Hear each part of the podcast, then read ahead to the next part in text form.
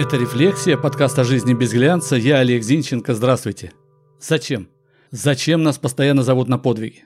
Нам показывают Сирию с бесспорно героическими российскими воинами. Нам рассказывают о подвигах былых героев, призывая быть как они. Нам рассказывают о безусловно героическом труде врачей, которые воюют с коронавирусом. Но неужели в нашей огромной стране нет места и обычной жизни без трудовых подвигов, без вынужденного геройства, без преодоления? Неужели нет повседневной, размеренной жизни?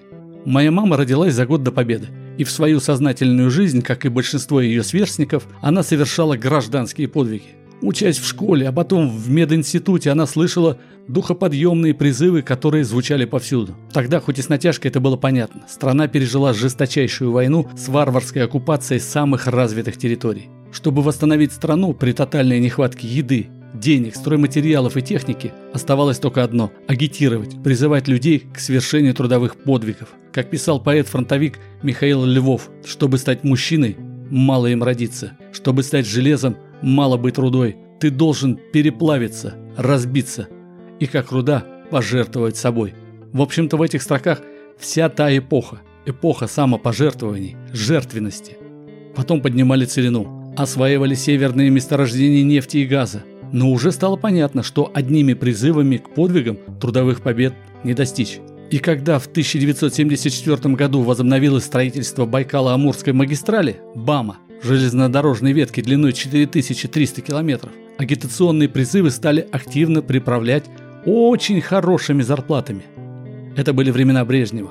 Лозунги еще звучали, но люди стали покупать машины, мотоциклы, квартиры, дачи. В общем, чуть-чуть вздохнули люди. Вздохнула и моя мама.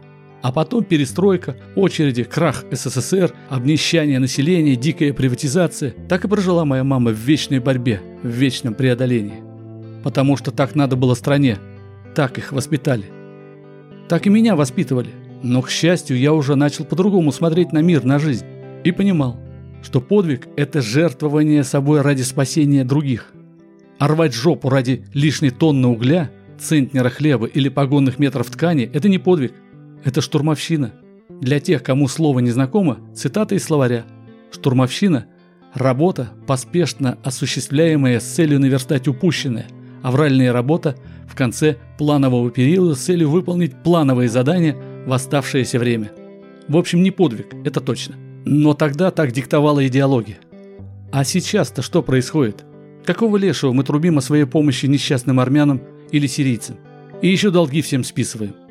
К началу пандемии Россия списала 140 миллиардов долгов разным государствам. Страна с почти 20 миллионами нищих граждан, таковы данные Росстата, списывает 140 миллиардов долгов и призывает народ к подвигам. Мы убиваемся над газовыми проблемами Европы забывая, что даже здесь, дома, в центральной России, огромные территории не газифицированы. Если того не диктует обстоятельства, я не хочу совершать подвиги.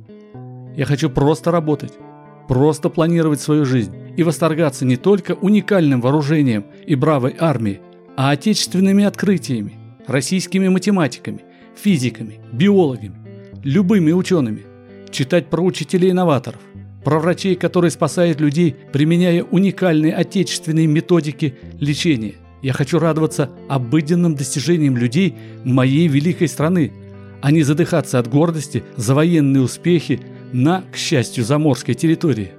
Это ненормально, когда о жизни России мы вынуждены узнавать из чрезвычайных сводок. Там сгорело, тут разбилось, здесь перестреляли. Те, кто бывали на войне, знают, что если о событиях в зоне боевых действий судить по сообщениям из СМИ, кажется, что там повсеместно и беспрерывно идет война. А ведь это не так. Просто журналисты освещают самые болевые моменты. Ради этого они туда и приехали. Вот они и на слуху. Так почему же, если рассказ о чем-то хорошем, это в основном Москва, Петербург? А где же Россия? Где остальной народ? Их нет. Или нет тех самых достойных державного ока событий, потому что от народа ждут подвигов? Увы, обычная жизнь в агитацию не вписывается. Государственный режим, где все держится на массовых подвигах, недолговечен. Все это мы уже проходили. А хочется стабильности и бытовой умиротворенности. Так и живем. Это была «Рефлексия», подкаст о жизни без глянца. Я Олег Зинченко. Жду вас в сообществе «Рефлексия» ВКонтакте. Ставьте лайк, подписывайтесь. До встречи.